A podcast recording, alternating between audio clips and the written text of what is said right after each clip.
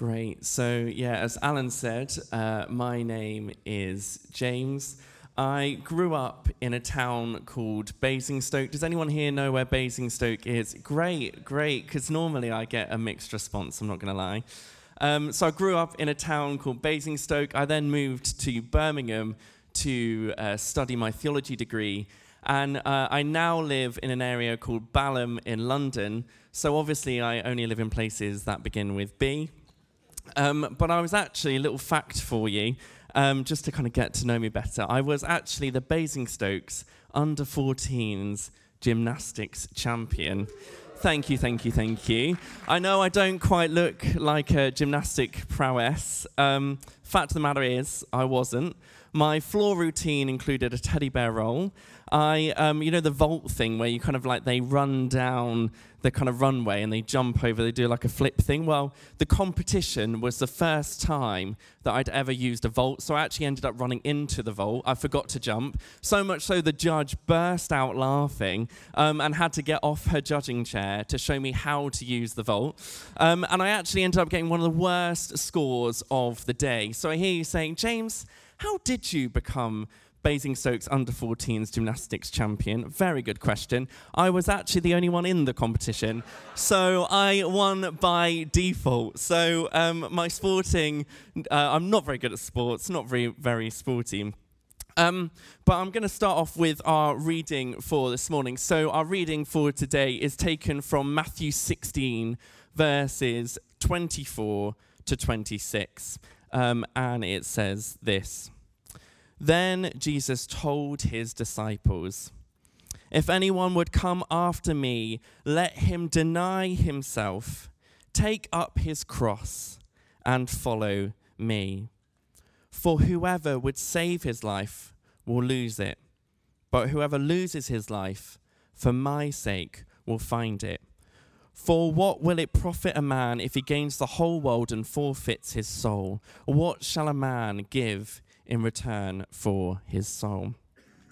So, I've heard off the grapevine um, that you guys have been doing a series called Love Letters about exploring what God has said through Scripture and wrestling with it and, and seeing that as a love letter uh, from God.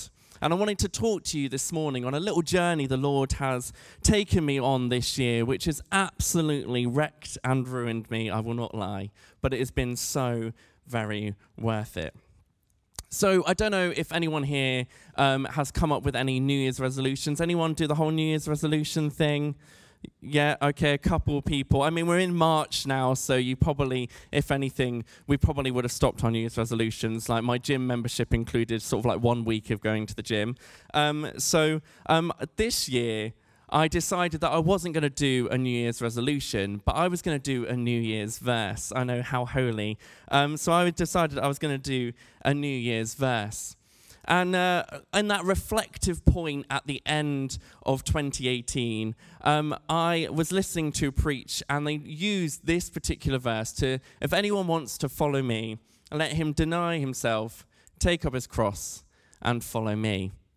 And, and it was one of those things where um, I, I hate that verse. I literally hate that verse because I find it so challenging. I mean, it's not really the space for apathy. Um, and I kept on finding it absolutely everywhere.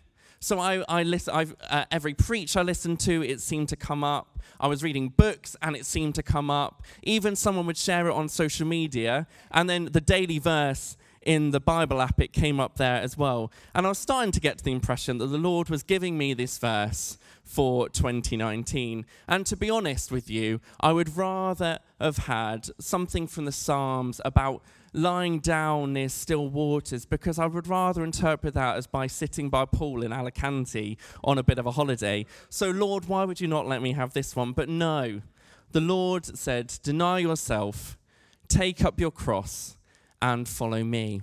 And so I started to pray through that verse at the start of the year. I started to wrestle it with it. I started to really engage with it, and I was, um, and it was all over my journal. If you look through my journal, I've kind of like annotated it like crazy, and and I felt like the Lord as I wrestled with it, as I journeyed with it, um, as I engaged with it with Jesus. I felt like the Lord bring to mind certain things which were good things but had for me become ultimate things. And for one of those things for me was this whole idea of relationships. I'm a 27 year old guy, single in London. You know, I, I and and I don't know about you, but I find that, that actually as a single guy, there's a lot of pressure for me to be in a relationship from both parents, from the church, from society that is telling me that's the way I'm going to be fulfilled. And as I was journeying, um, wrestling with this scripture, I felt like the Lord bring to mind that actually for me, relationships had become an ultimate thing. Um, and uh, I um, felt like the Lord say to me in that point, James, I want you to lay this down, but not just for the moment. I want you to consider laying this down for the rest of your life. And I'm not going to lie to you, lifelong singleness and celibacy doesn't really sound that sexy. I'm not going to lie, it doesn't sound that great. And uh, I, on um, psychometric testing, I'm a big fan of psychometric testing. And uh, I always come out as the feeler, as the one with all the emotion. Um, and I was not prepared to make a step like this based on a feeling or an emotion.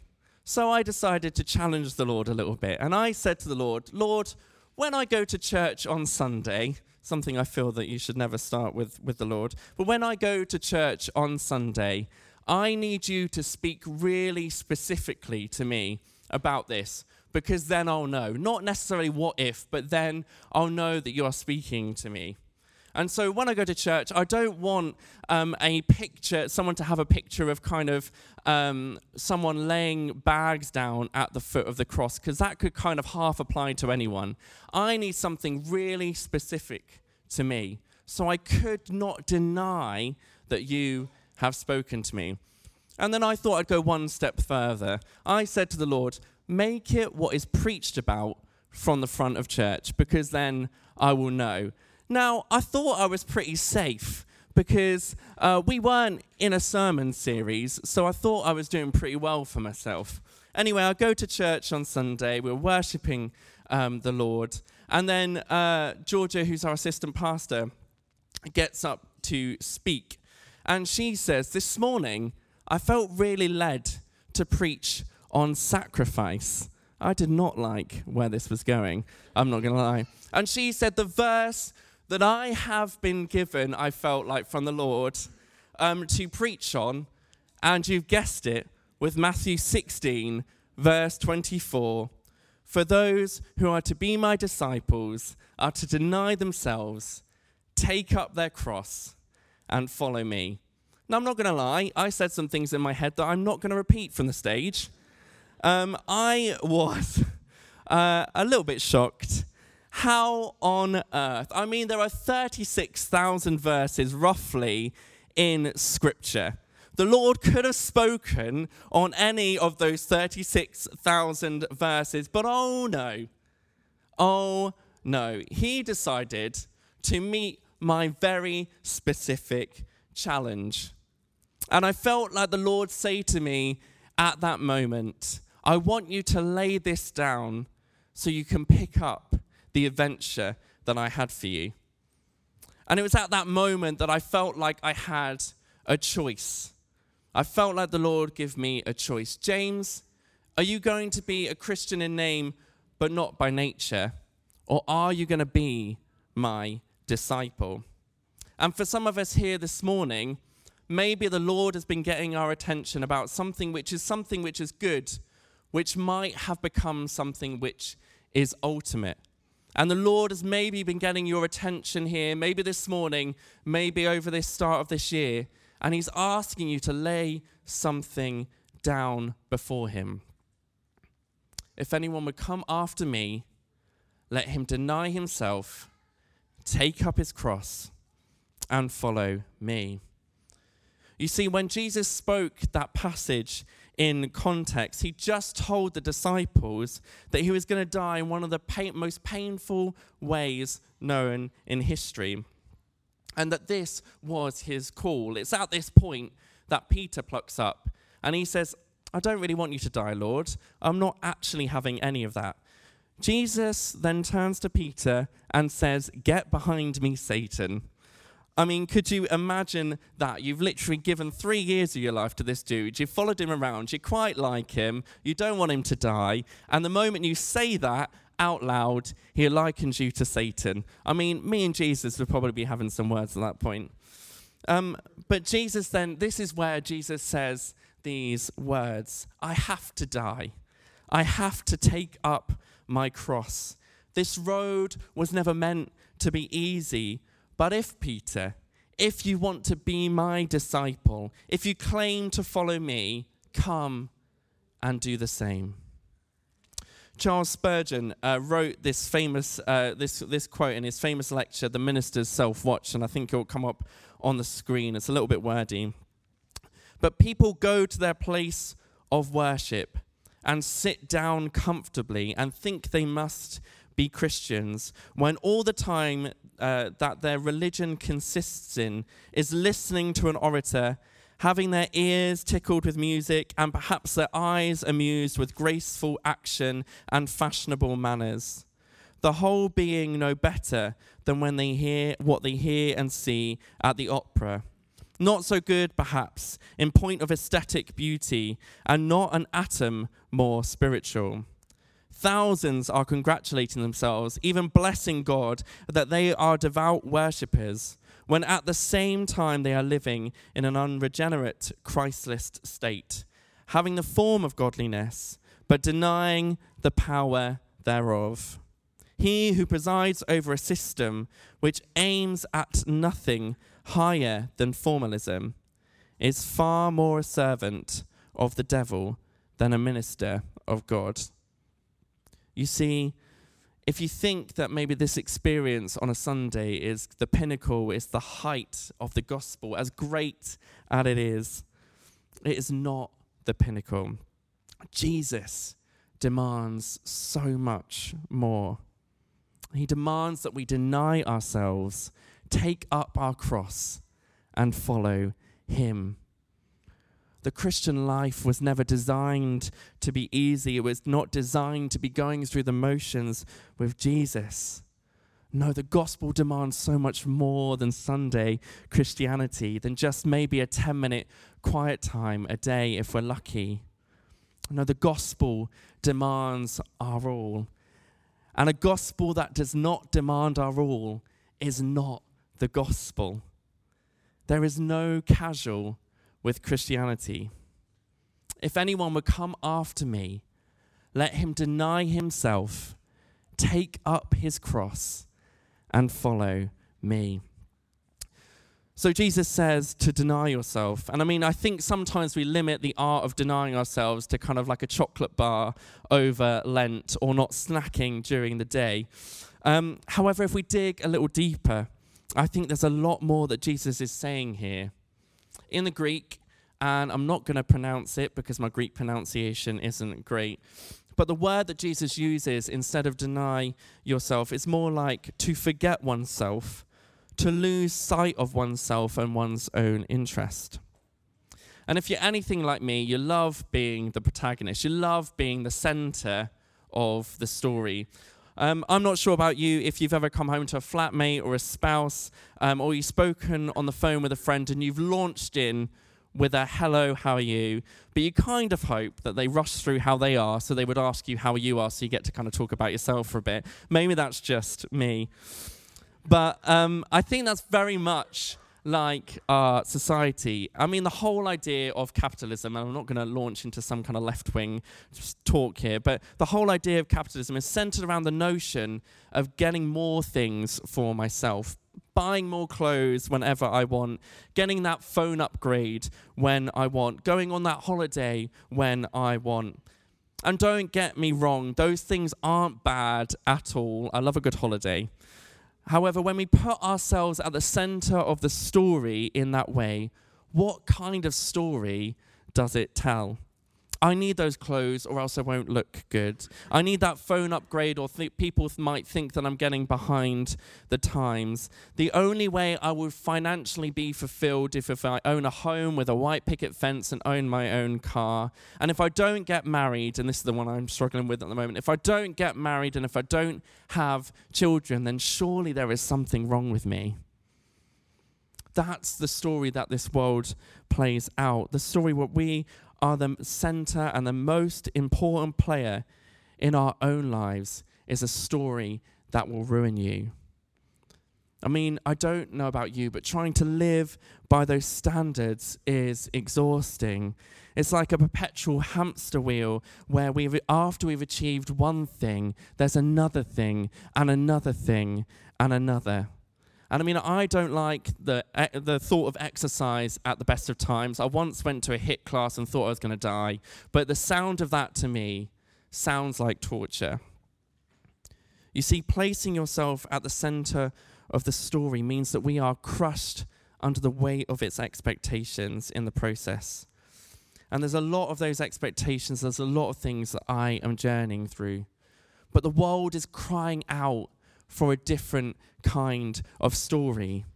And as those who follow Jesus that deny themselves, we find that when we lose sight of ourselves, we can gain a sense of freedom because we can take off those expectations. We can take off those lies that sometimes ourselves and sometimes other people place upon us. You don't have to own a house. You don't have to get that phone upgrade. Um, you don't have to be um, get married to be fulfilled. But the invitation to us is come, lay those things down, and walk in the freedom that God has given us.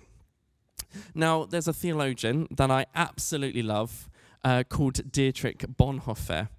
And he says, when Christ calls a man, he bids him come and die.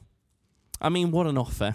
I mean, I wouldn't go, wouldn't go up to someone in the street and go, hey, do you want to come with me? Do you want to come and die? Um, not something I would probably say.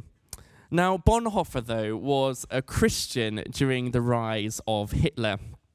Um, and it was during that time that the German church decided that what it was going to do was it was going to side with Hitler. It had made for itself an idol of, of um, prominence, of power and of prestige. And in doing so, the church decided that it was going to, side with one of the worst dictators known to history. Now, Bonhoeffer was part of a different group of Christians that decided they did not like the fact that the church was almost going and singing off the same hymn sheet as the world around it. And they saw a disconnect between the society that was forming and what Christ calls us to. And so Bonhoeffer, as part of these different groups of Christian ministers, wrote something called the Barmen Declaration, led by another theologian called Karl Barth. Point two of the Barmen Declaration says this We reject the false doctrine that there could be areas of our life in which we would not belong to Jesus Christ, but to other lords, areas in which we would not need justification and sanctification through him. What a way of resistance. That when everyone else seemed to be losing sight of their Christian faith and putting pa- uh, significance in power and prestige and prominence, their act of resistance was to declare that in the face of that, Jesus Christ is Lord. Dietrich Bonhoeffer actually ended up dying in his opposition to Hitler, dying like so many um, other Christians and so have done in history for that fact, and so many do today. And so, after Jesus asks us to deny ourselves, he doesn't stop there. He then asks us to take up our cross as if the first wasn't enough. Now, um, I think sometimes we have got into the habit of pacifying the cross. You kind of maybe walk down the high street and people would wear crosses. You might see crosses on t shirts. It's quite a trendy thing now to put the cross on things. Um, and there are people walking around that maybe wear the cross that have no idea what it means and what it really stands for. The cross was an instrument of death. Some say it was one of the most painful forms of cap- capital punishment to date. a prolonged sense of torture that would last hours and hours and would only then result in death. And that is something which the Son of God went through for the sake of the world, for you and for me, so we could find this freedom. Yet it seems funny that actually then people would take such a thing and reduce it to a fashion item without knowing what it is and what it stands for. And although some of us might find that quite funny, the question still begs is there place are there places in our lives where we have reduced the cross to such a thing? And I love the fact that actually in the Greek, instead of the word take up, it could be translated as elevate. That when we put it with deny yourself, the idea of losing sight of oneself to, is to gain more sight of Jesus that as we daily deny ourselves, as we daily take up our cross, we are making more of Jesus through the process. But to do that is a costly process, and the cross is costly. It cost Jesus everything. And the passage seems to be asking us to do the same as well. It was actually said that the Knights Templar um, who used to kind of, who ended up doing the kind of crusades used to when get baptized. And when they got baptized they used to be baptized fully in their armor. I mean that's quite weighty to kind of lift back up. But they used to get baptized fully in their armor. And when they went down into the water they would lift their swords out of the water so their swords were not baptized with them and it sounds quite a funny thing to do but how many of us kind of do the same jesus you can have all of me but maybe not this part. And I think as I've been journeying through some of this, part of what I think um, is why I sometimes do that is around this fear of surrender. That I fear that if I if I surrender those things to Jesus, if I give my all, then in some way harm would come to me. That trials would come. That this thing that is so precious to me, I then withhold from God with the idea of trying to keep it safe. But I have learned that trials will come because trials will come regardless of whether or not we have thought that we are keeping our, our hopes and dreams safe from God. But the question is, is when those trials come, would our response be the same as Bonhoeffer's, that Jesus Christ is Lord? And there is a risk. I mean, there's a risk in following Jesus. There's a risk that in, in that following of Jesus that our lives won't turn out like we thought they would. There's a risk in surrendering, in giving our all. And I know I, I've wrestled for me with this whole idea. I've got a distorted view of who God is. That there was almost this idea in my head that God was mean that he didn't want me to thrive, and that in my surrendering, in me giving up what I thought was good, I would get something back that was only half as good or was even worse than what I had before.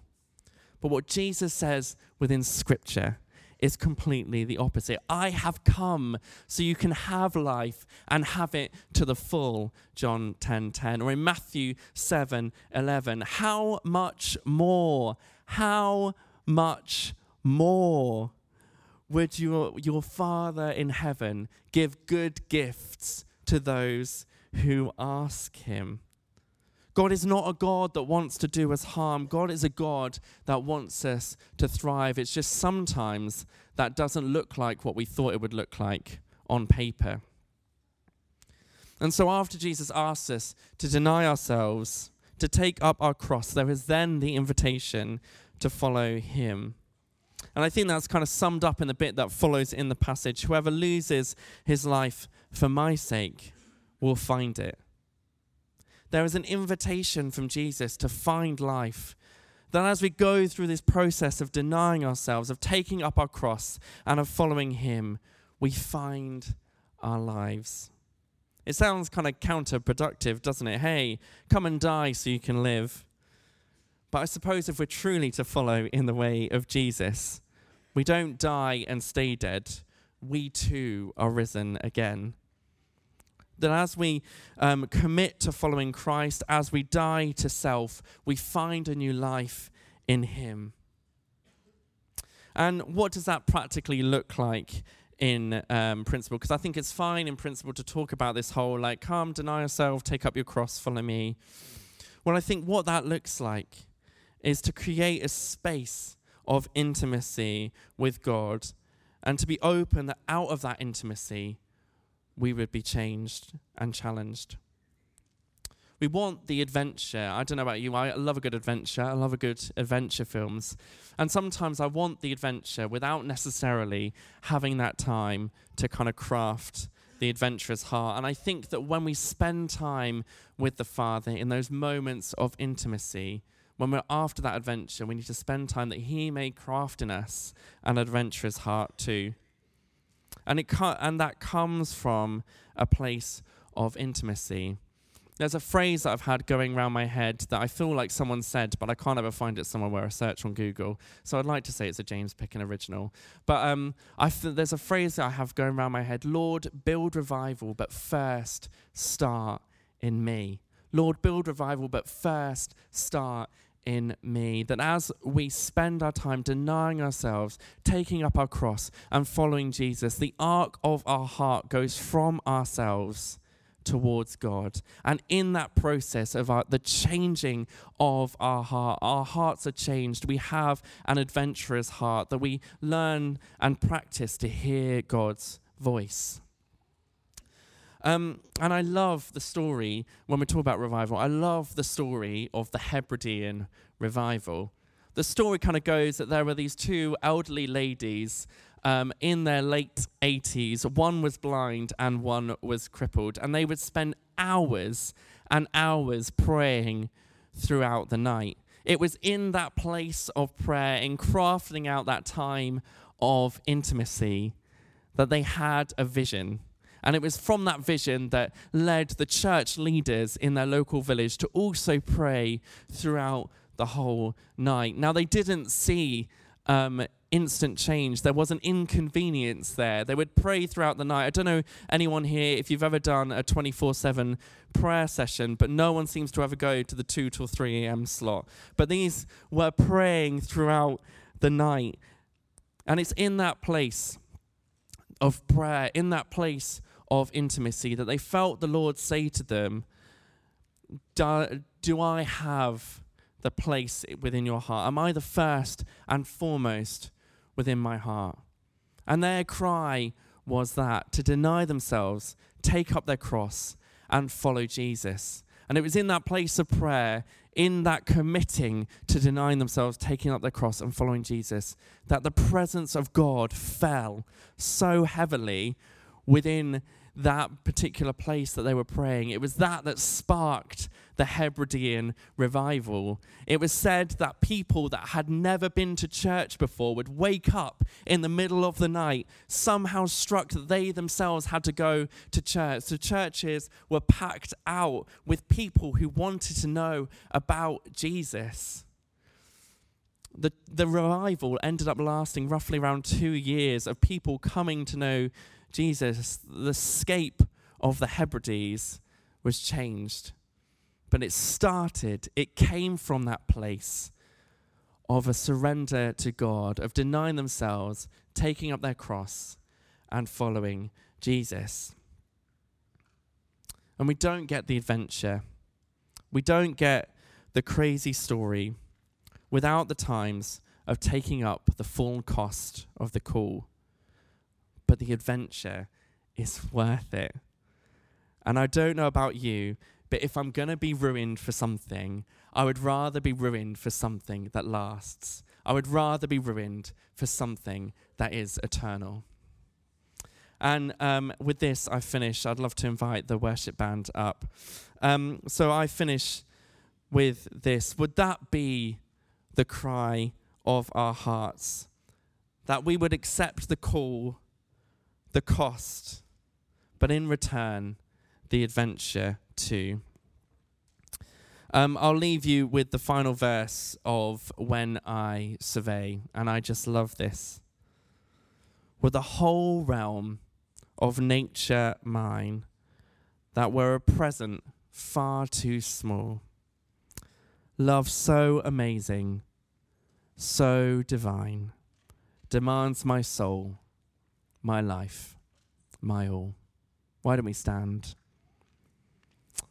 Yeah, so Heavenly Father, we, Spirit, we just want to invite you here this morning. We just invite you to come. Spirit, would you come? Would a cry of our hearts right now, Lord, be that we are open. We are open to more of you. We want to be changed. We want to be transformed. Spirit, would you come? Would you come? Come, Holy Spirit.